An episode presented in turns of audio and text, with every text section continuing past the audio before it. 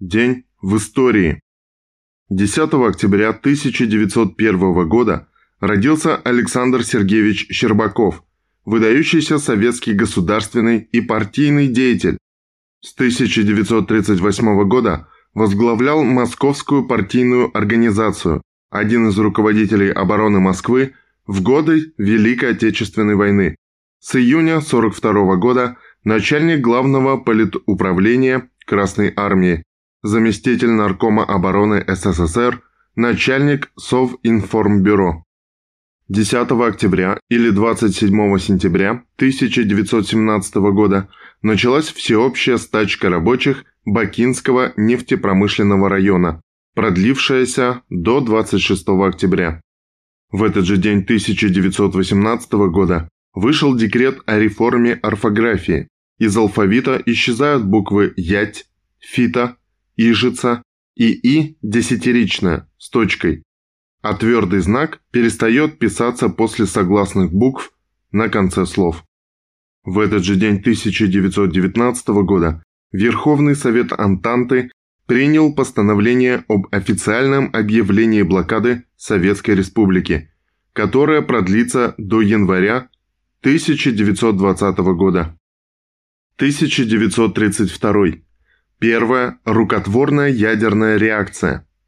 10 октября 1932 года в Харьковском физико-техническом институте впервые в СССР проведена ядерная реакция по расщеплению атомного ядра лития.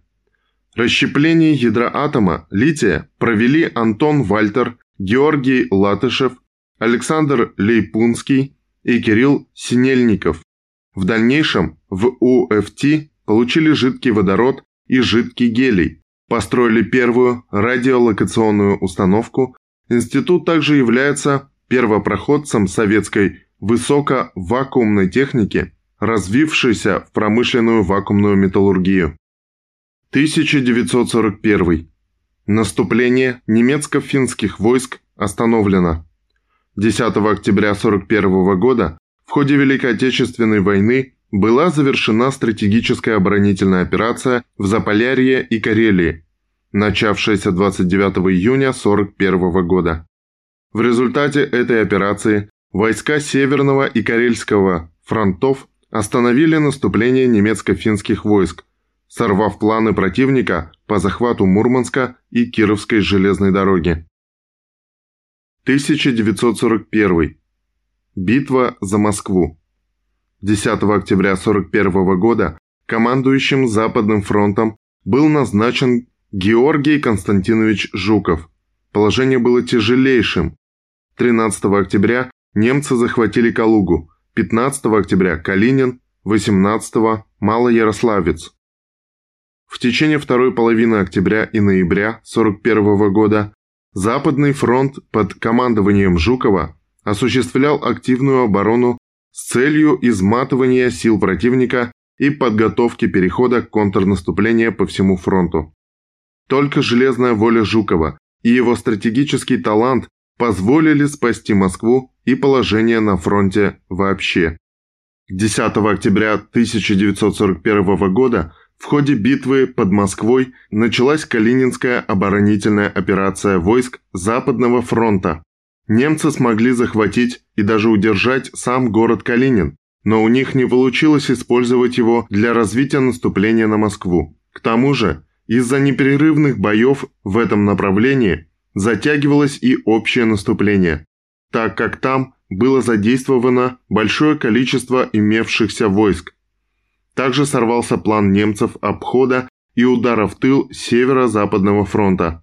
Затяжные бои еще больше измотали силы нападающих и заставили их израсходовать много горючего и боеприпасов.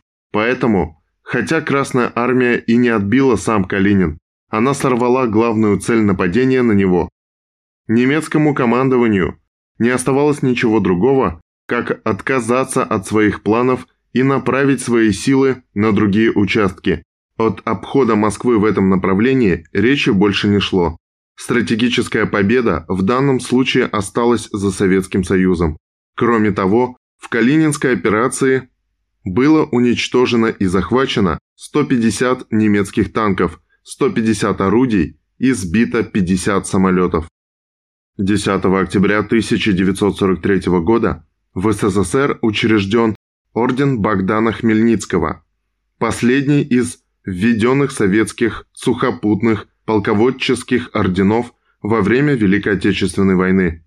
Это единственный советский полководческий орден, одной из степеней которого могли награждаться рядовые, а также партизаны.